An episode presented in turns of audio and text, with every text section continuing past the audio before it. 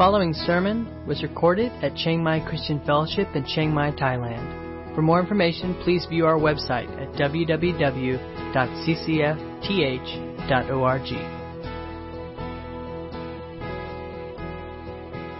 All right, good morning and welcome this morning. Uh, Pentecost Sunday. I do not uh, have a Pentecost message. Um, I need to finish up the book of Job this morning, and uh, I just couldn't figure out quite how to work the Holy Spirit into this.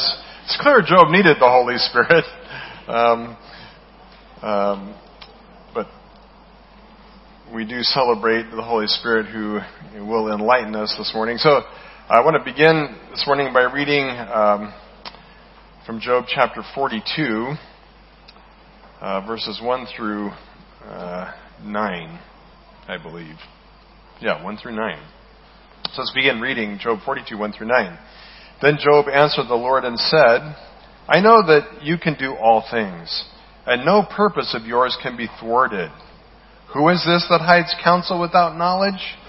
Therefore I have uttered what I did not understand, things too wonderful for me which I did not know. Hear, and I will speak. I will question you, and you make it known to me. I heard of you by the hearing of the ear, but now my eyes see you. Therefore I despise myself, and repent in dust and ashes. After the Lord had spoken these words to Job, the Lord said to Eliphaz the Temanite, my anger burns against you and against your two friends, for you have not spoken of me what is right, as my servant Job has. Now therefore take seven bulls and seven rams, and go to my servant Job, and offer up a burnt offering for yourselves. And my servant Job shall pray for you, and I will accept his prayer, not to deal with you according to your folly. For what you have, uh, for, for you have not spoken of me, what is right, as my servant Job has? So Eliphaz the Temanite and Bildad the Shuhite and Zophar the Naamathite went and did as the Lord had told them, and the Lord accepted Job's prayer. Uh, we're actually going to back up and begin uh, uh, in, in, chapter 40, verse 15.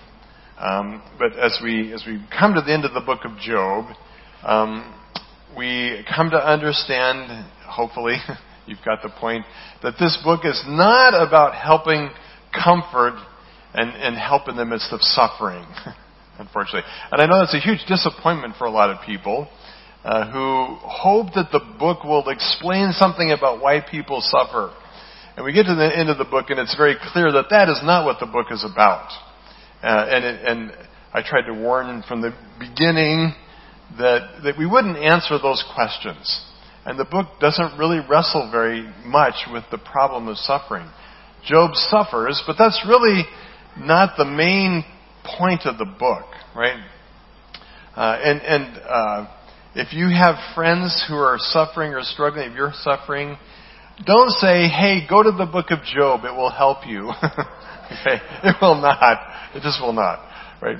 Uh, there, there's other better passages, maybe in the Psalms, uh, not in the book of Job. But we, we discover what I hope, as you've been, if you've been with us through this whole journey, what I hope you've come to the conclusion and understanding is that this book is helping us think about our motives for why we do good. Right? That's really what's at the heart of this book. What is our motive in doing good things or trying to be a good person or trying to do what's right? Right? And it takes a, a, deep look at this uh, what we would call the merit, the merits of the merit system, right?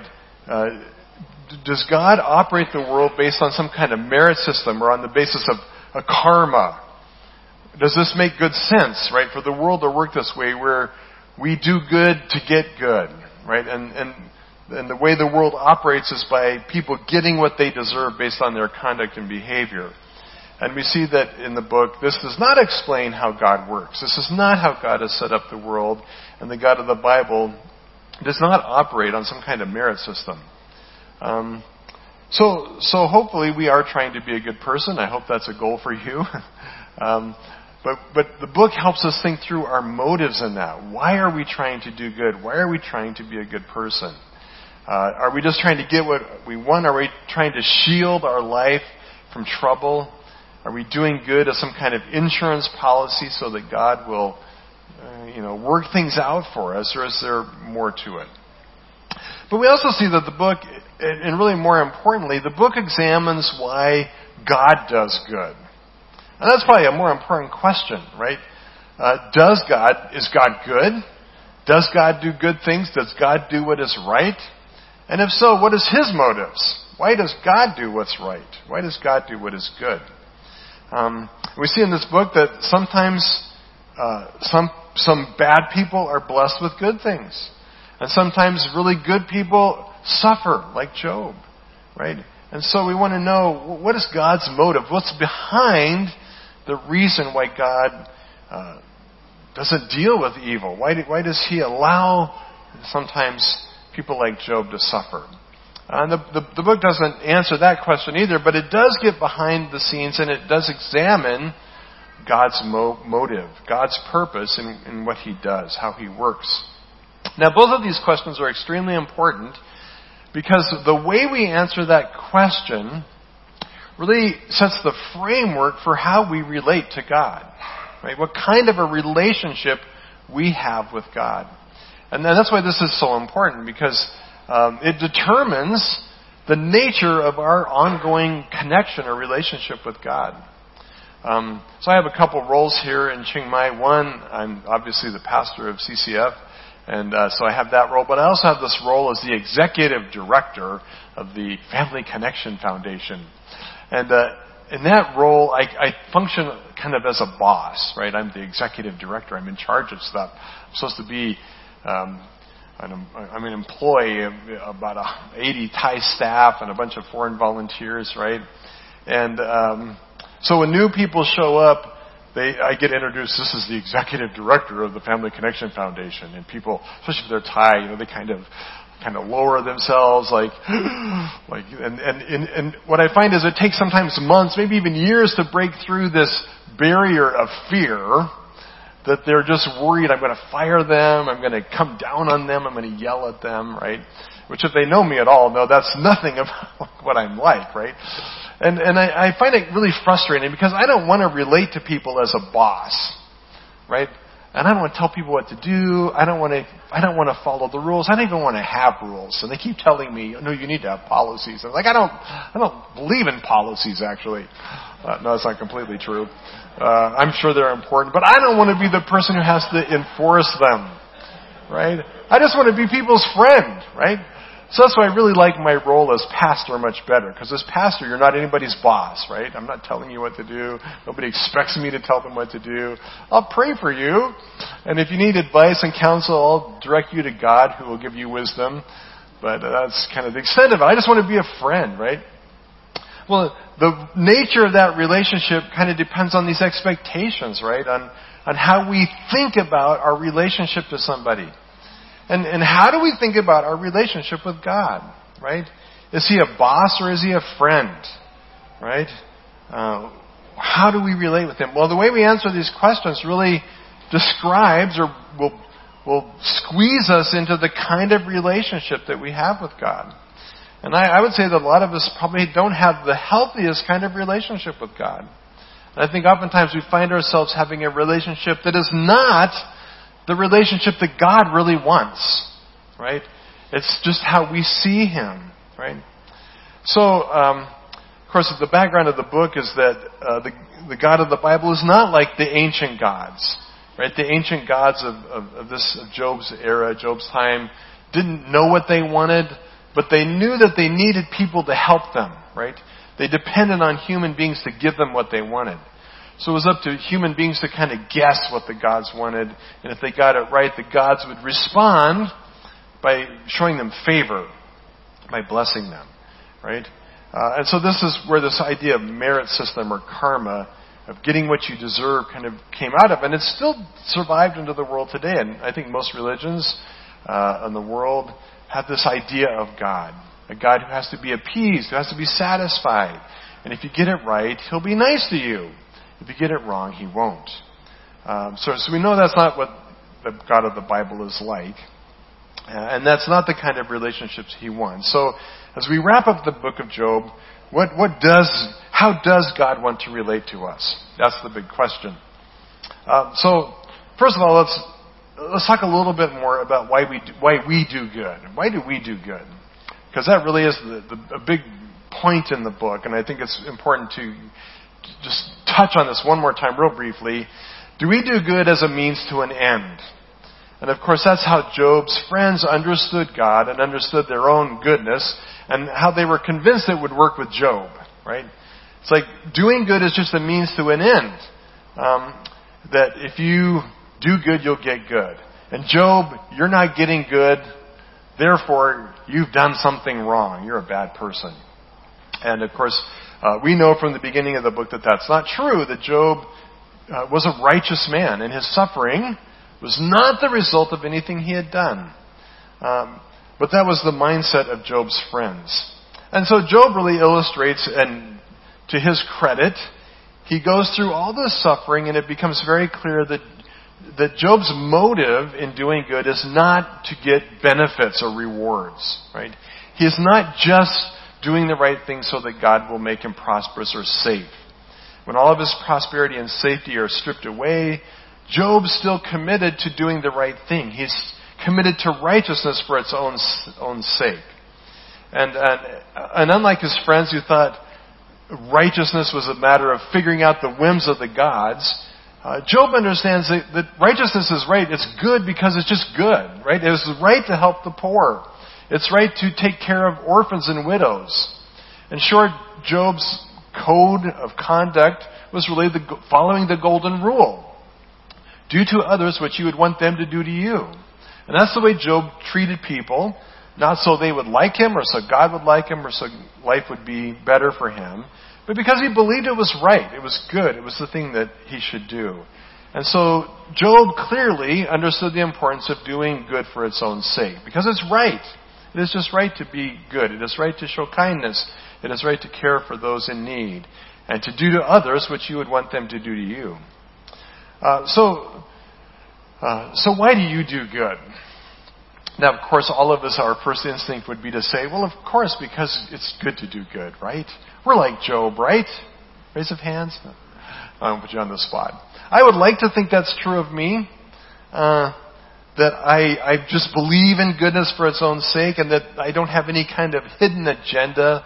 I'm not trying to earn God's favor or make Him happy so that He will somehow protect me and make my life go well. Uh, but if I'm really honest, uh, I have to admit that it's not that simple, right? The truth is, in very subtle ways, this, uh, this, this idea of, of doing good things to get God to bless us easily creeps into our thinking. And, and I know when I, when I first, so this is when I was a young Christian, when I first came to Christ and I was first learning about Christianity and uh, I learned that you're supposed to pray and read your Bible. You're supposed to have a quiet time, which means you get up early in the morning, or for me, I couldn't get up early in the morning, so I'd stay up late at night. I got up early, like before I went to bed, actually, and uh, and I would pray and read my Bible, right? And um, so I prayed and I read my Bible. I had this magic quiet time, and lo and behold, I would have a really good day. And I would think, wow, this works. This is the coolest thing ever. I pray and I read my Bible, I do what God wants, and God makes life go really good for me. Like, I gotta do this more, because this, this is good stuff, right? So I'd read my Bible and I'd pray again and I'd have another really good day, right? This would last for some two or three days. And then I would pray and I'd read my Bible just like before and I would have a terrible day. I was like, what? What went wrong? Like, this isn't working. And I'd pray and say, God, what did I do wrong? Did I, did I read the wrong Bible verse? Did I, did I not pray long enough? Like, why didn't it work? Right? Well, what was I doing? Well, I had this total misunderstanding, right, of, of what it was about. I was doing this so that God would give me a good day. So God would bless me. So God would protect me. So God would make things go well. Um, But actually, as I found out later, that's not why I'm supposed to read the Bible and pray, actually. I'm supposed to actually do it to actually have some kind of relationship with God. Who knew? Right? To fellowship with Him. Right? And so, uh, this thinking, right, I was wrong because I had kind of reduced God to a vending machine. Right? God was just a big cosmic vending machine. If I put in the right amount of coins and I push the right button, God will give me what I want. Right? And of course, it's all very subtle. And God had to show me the hard way that that's, that's not the kind of relationship He wants with us. That He doesn't want to be a cosmic vending machine. Um, and, and I wish I could say that I've learned that lesson and I've moved on. But I'll be honest, oftentimes I find myself still trying to make sure I get it right so that God will give me what I want, right? Uh, one of one of the funniest ones for me is the, is the whole notion of preaching. I find preaching very stressful because I want to I want to say good things. I want to say the right things. I want it to be successful. Like if there's anything I don't want to fail at, it's preaching. Partly because it's my main job, uh, but also just because there's so much. I feel like there's a lot at stake in preaching. It's getting it right, right? And um, you know, I find myself sometimes did I pray enough? Right? Did I get prayed up enough? Maybe I should fast. Maybe I should fast more, right? So that I can make sure I get it right, right? Isn't that, isn't that falling to the same thing of making God a vending machine, right? Is God going to make preaching work because I get it all right? right? See, that can easily creep into our life in so many ways. And I find that it's very difficult sometimes to evaluate my motives. Right? It's really hard to get to the root of why I really do good, why I really serve God, why I really sold everything I own and moved to Thailand to be a missionary. Right? Um, it would seem that I did that. I want to tell myself I did it for noble reasons, but uh, it's sometimes hard to get to the root of our motives. Uh, but I do find this that uh, suffering is a great way to test our motives. Right?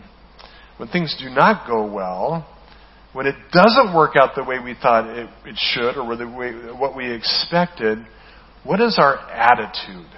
Right?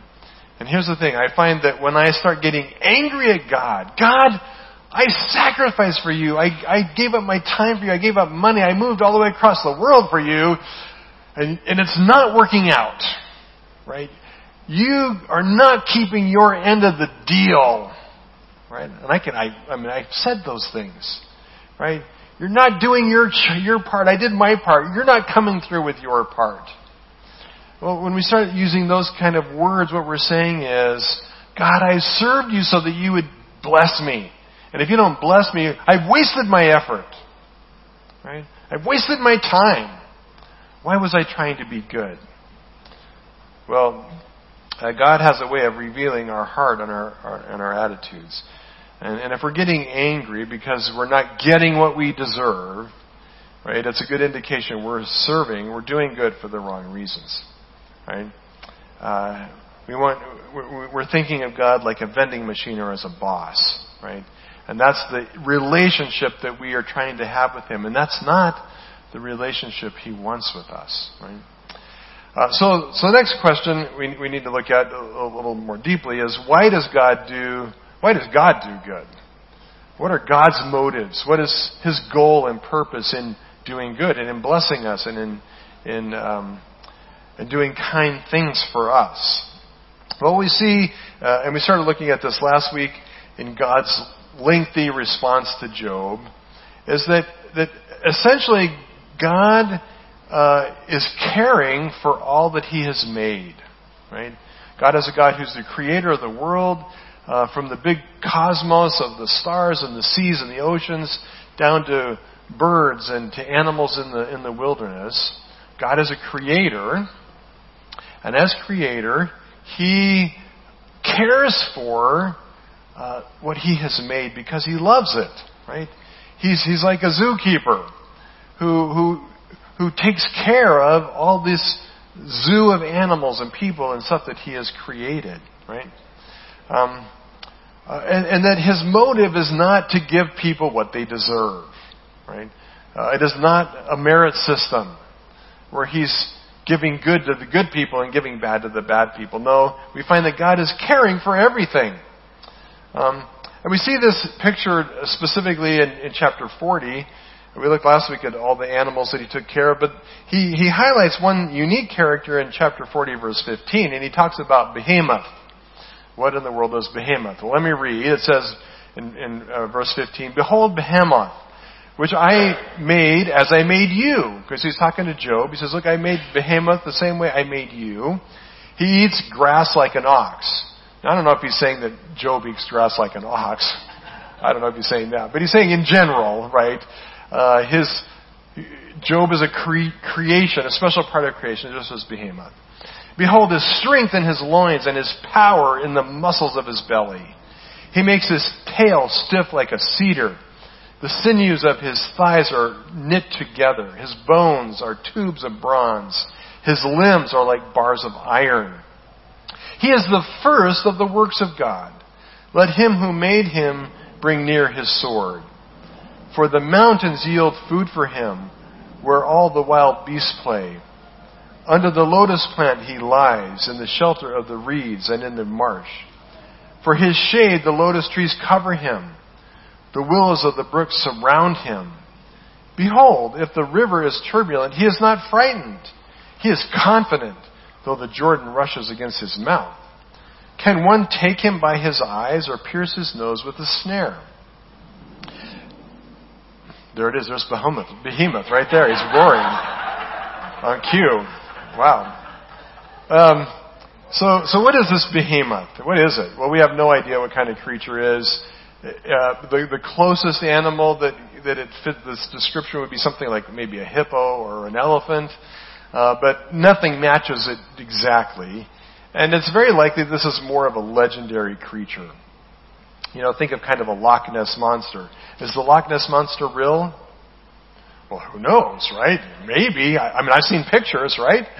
Um, and if you don't, you can Google it. I mean, there's pictures out there, right? So he must be real.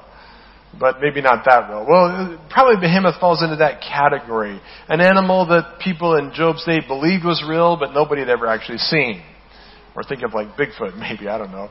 It's this animal that's out there that, and maybe they had pictures. They, they certainly knew when, when you talked about behemoth, it brought up images in their mind of this, this very powerful creature.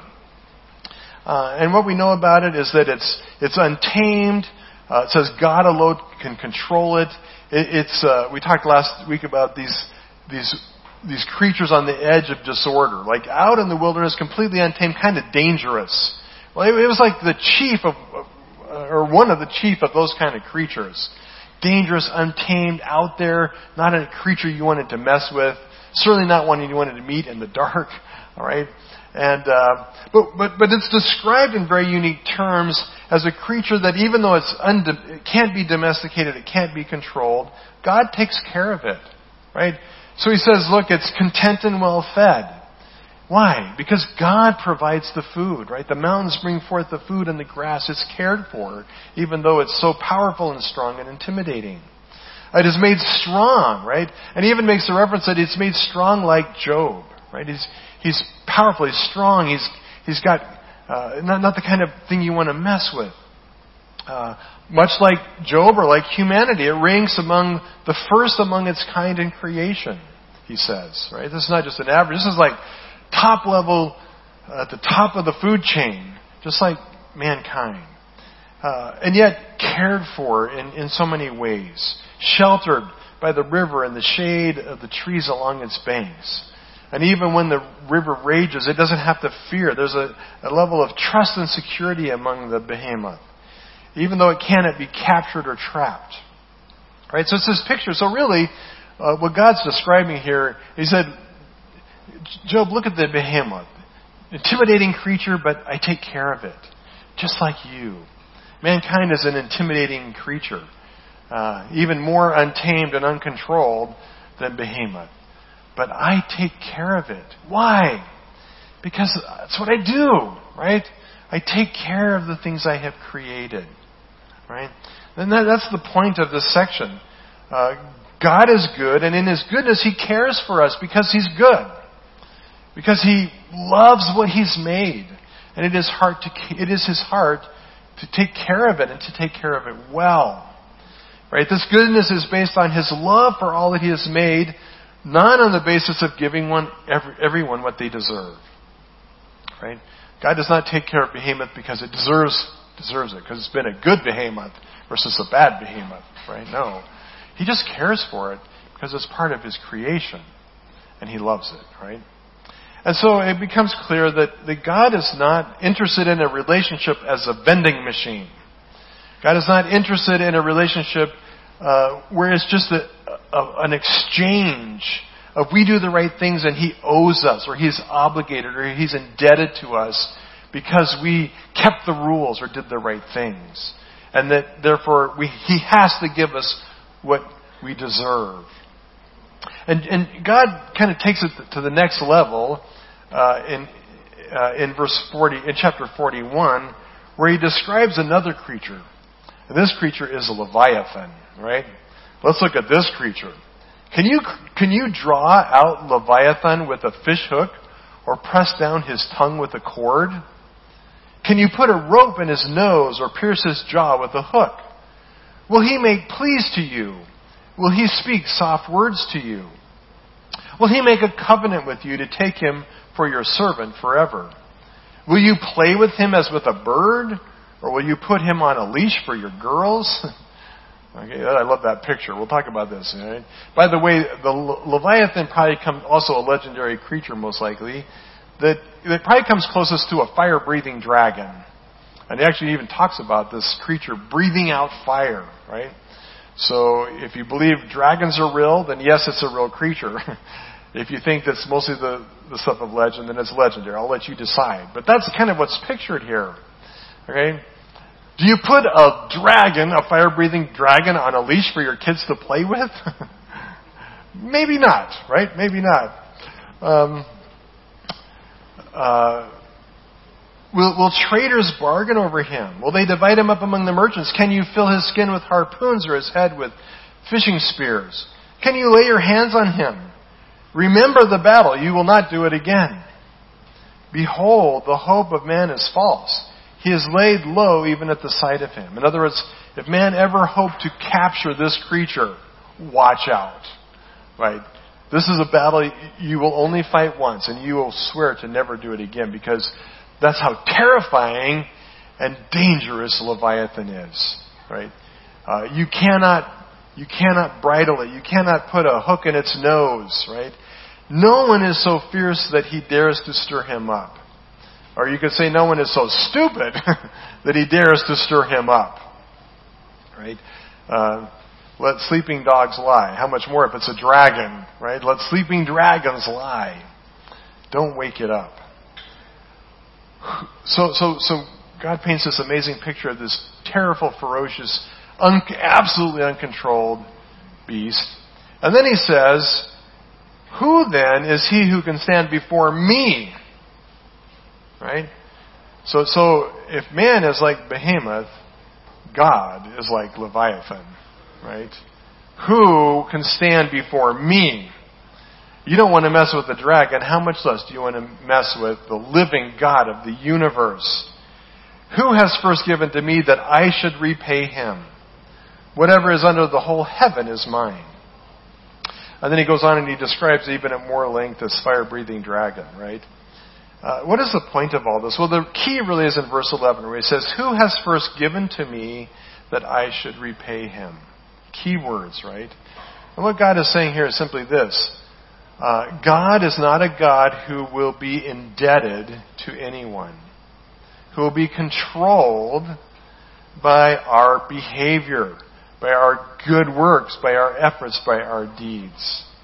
He says, What are you thinking, right? Is there any way that you could put a dragon on a leash and tame it? Well, no. There's no way. So why do you think you can, you can control me, you can manipulate me by doing some nice things. Right? He's like, God's like, what are, are, what are you thinking? Right? What are you thinking? You're going to do some nice, you're going to be a good person, and, and I'm going to be on a leash and do whatever you say? Do you have any idea who I am? Job's like, uh, I thought I knew. okay, I was wrong. Right? God is a dragon. Now, is he a dragon that's out to kill, maim, and destroy? No. He just got done through saying, look, I'm a God who's caring for my creation. But that, because I care for my creation, that doesn't make me a puppy dog. right? Right? I'm a, I'm a dragon.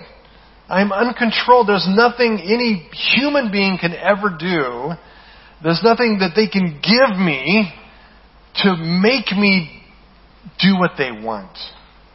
In other words, God is just slam dunking in the trash as big as in, in the biggest way possible. This whole idea of merit, right? That's what he's saying here. Like, there's no way I'm going to reduce myself to a place where I'm going to let anybody control me by earning my favor. That's not who I am. Right? That is not, that is never the basis for why I do good. Because you somehow deserve it, right? That's not, that is not who I am.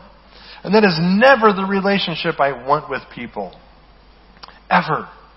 Right? That, that I'm gonna capitulate you. I'm gonna give you what you want because you earned my favor. Right? Oh, I, I feel obligated to do something for you because because you didn't kill your, your, your, you didn't kill your neighbor. Good job. Okay, I owe you now. Right? That's not how God works. Right?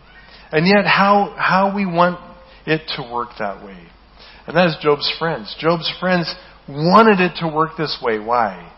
Because they wanted a God on a leash. Right? They wanted a God who was a puppy that they could control.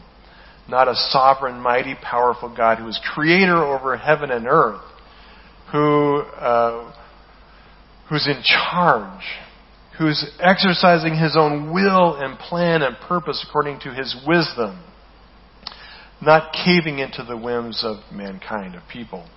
But that was the that was the kind of gods that they pictured, right? That was the kind of gods of ancient time.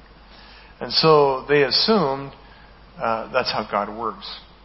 And, and one of the things this is important, it's not only important in our relationship with God, but I think this, this relationship between us and God also becomes the basis for how we relate to each other. And I don't have time to dig into it this morning, but go home and think about it. In merit-based cultures, okay, so you take Thailand, where it's based on merit system, on karma, not only does it affect how they try to control the gods, but it also enters into every relationship they have with each other. Right?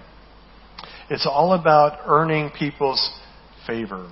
It's all about being not too obligated to people, right? That's why you don't want to be Grengjai, right? Because I don't want I don't want to give people too much control over my life. If if if they do a favor, I owe them, right? And so not only is it shape this relationship with God, uh, the horizontal relationship, but it shapes the relationships within society, right? And it's it's super dysfunctional, right? It's super dysfunctional because I can never just do something good for somebody because I want to. It becomes every time it becomes an exchange. I did something good for you, now you owe me, right? And if you don't pay up, right, then I'm going to hold it over you to control you. Right? But God does not work that way. And he says here in this whole thing of the dragon, he says, Look, I'm not going to be controlled. I'm like Leviathan. I am uncontrolled, untamed. You will never put a bridle in my mouth. Because if you, if, if, if you could, I would cease to be God. And I would cease to be the sovereign God who's in control over everything. So, God can't be controlled. Uh, we can't make him do anything, but, but he's a God who, who is good because of his own goodness. And he takes care of us out of his kindness and, and compassion, right? Not because he owes us something. But of course, this does raise the problem. Then, then why is there suffering, right? We get why there's blessing, but why is there suffering? Well, we talked about this last week, and we don't have time to dig into it again. But just uh, suffering is ultimately a, a, side effect of living in a world that's not perfectly ordered. Right? We talked about God creating a world with with disorder still there, right? The final perfect order world doesn't come until eternity. And we live in a world that's a work in progress, and there is disorder. There are lions, right? And lions are dangerous. Lions will eat you, but they don't eat you because you're a bad person. They just eat you because they're hungry, right? Right? It's not personal. You just happen to be um, fresh meat, right? So, so, so we live in this world, but of course also we live in a world that's under the chaos of sin, a world that's fallen and broken. So much of the suffering in the world is a result of sin. Uh, on the side of progress, progressive creation, that God's called us as human beings to extend His order throughout the, the world, and so thankfully we live in a very different world than Job. Job, right? Uh, the good news is if Job lived in today's world, he could go to the doctor and there would be medicine for his skin, skin disease, right? And there's ointments, there's creams for this. And within probably a few days it would clear up and would be better. Right? We, we have extended, so in many ways we have eliminated a lot of the suffering. I praise God for, for Tylenol, right? Imagine living in a day when you got a headache and you just had to live with it for hours or days or weeks praise God that, you know, we don't suffer as much as, as Job did. Right? We, we have, uh, through God's grace, we, we have extended order to overcome much of that. So, so what we see is that um, uh, this idea of do good, get good is a, is a general principle in the world, right? It is a general principle that in, in general, if we're extending order, if we're doing the right things, if we're overcoming sin, life does go better for us in general. If we uh, walk into chaos, if we invite chaos into our life, if we make bad choices, uh, you know, and we, we we invite sin and chaos, life generally will go worse, right? But it's it's a general principle. It's not an absolute law of nature. So in general, life does work this way, but it's not a guarantee, right? Um, and either way, God's care is a matter of His goodness not a matter of getting what we deserve. That is reserved for the final day of judgment. All right, so what does all this mean? Well, does God want to be a father or a boss? right? Well, it's like we could have just probably saved a lot of time and just answer that question at the beginning. We kind of know, right, that God doesn't want to be a boss. He wants to be a father, right? And and that just is very different about how that relationship works, right? Um, so the, the book ends uh, in chapter 42. It says, And the Lord restored the fortunes of Job uh, when he had prayed for his friends, and the Lord gave tw- Job twice as much as he had before. Uh, now it's important to understand that at the end of the book, Job gets his fortune back double. But this is not supposed to like erase all of his suffering, right? It doesn't mean like, oh, I got a new family, so I don't have to worry about the ones I lost. Yay, right? I got new ones. Good deal. No, of course not. Of course, of course, he still misses his his children, right? Um, he still grieves their loss. Uh, so this is not about God saying, "Okay, it's all better now. I've, I've erased your suffering." No, his suffering was something that would be part of his life forever, right? The, uh, the experience of that would never go away. But but what it means is that God's policy of blessing, God's, God's way of working in the world of blessing, of taking care of, even showing extravagant abundance, remains the way God wants to work in the world.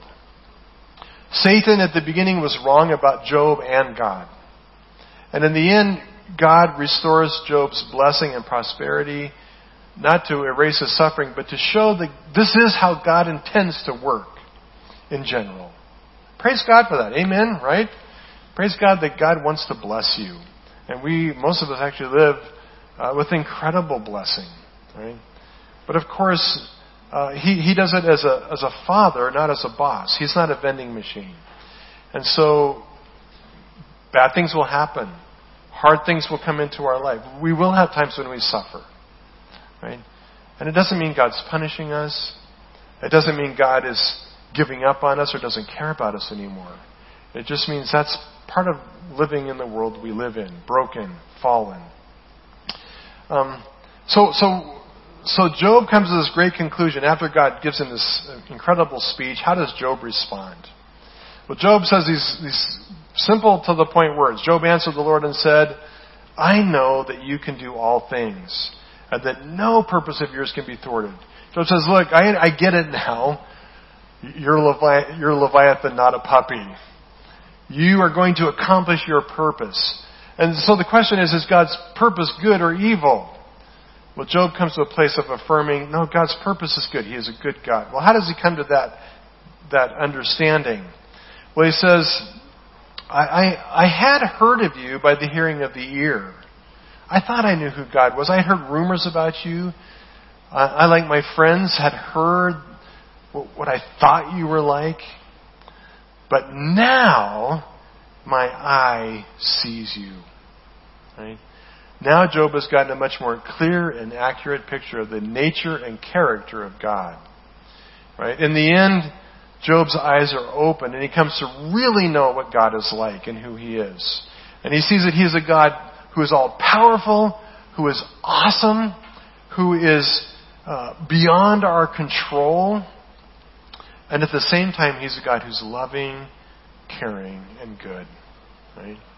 We cannot control him, but we can trust him because he's a God who is good.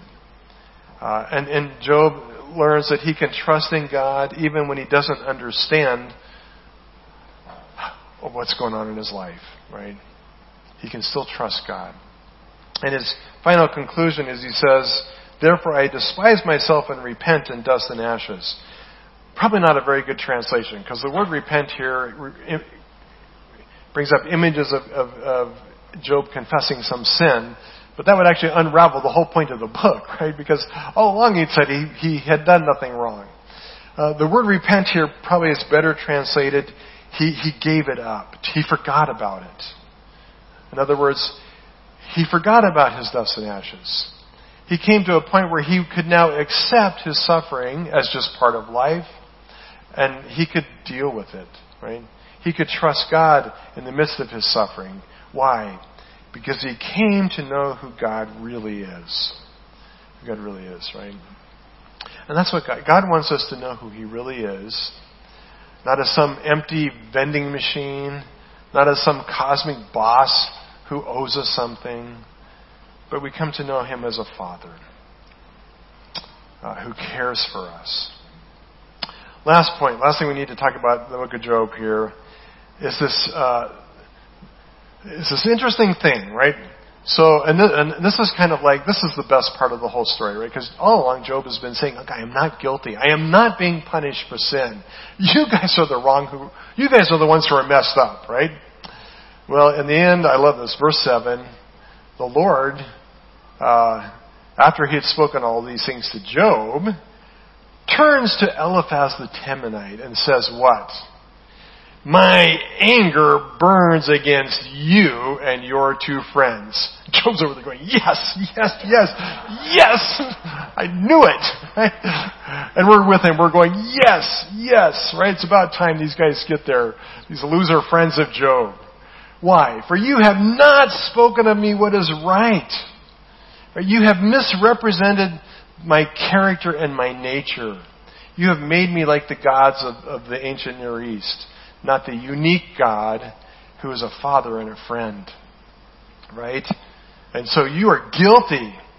Uh, you are not like my servant Job. Now therefore take seven bulls and seven rams and go to my servant Job and offer up a burnt offering for yourselves. And my servant Job shall pray for you. Job's like, oh yeah. Vindication at last, at last. Right? I'm the good guy here. Oh, Job is not proud though. We don't see that kind of proud reaction in Job. Instead, he, he is kind, right? And he acts as a mediator and a priest, right? And he negotiates, he mediates forgiveness for his friends. Right? My, my servant Job shall pray for you, and I will accept his prayer not to deal with you according to your folly. Right? Um, for you have not spoken to me what is right, as my servant Job has. So Eliphaz the Temanite, and Bildad the Shuhite, and Zophar the Naamite went and did what the Lord had told them, and the Lord accepted Job's prayer. It's amazing, right? And the amazing picture here is a guy who, who was, was right, who, had, who, who did not do wrong, but he was suffering as somebody who was being punished. Like for all practical purposes, his friends were convinced Job had to do something wrong because his life looked like punishment. Right? But God vindicates him. He says, no, he's guilty of nothing. But let's talk about who deserves punishment. Let's talk about getting what you deserve. You guys deserve Job's life. But here's the deal. You bring a sacrifice and you let Job uh, be a mediator to atone for your sin and to pray for you, and I will not give you what you deserve. Right? I will show you kindness and grace. Right?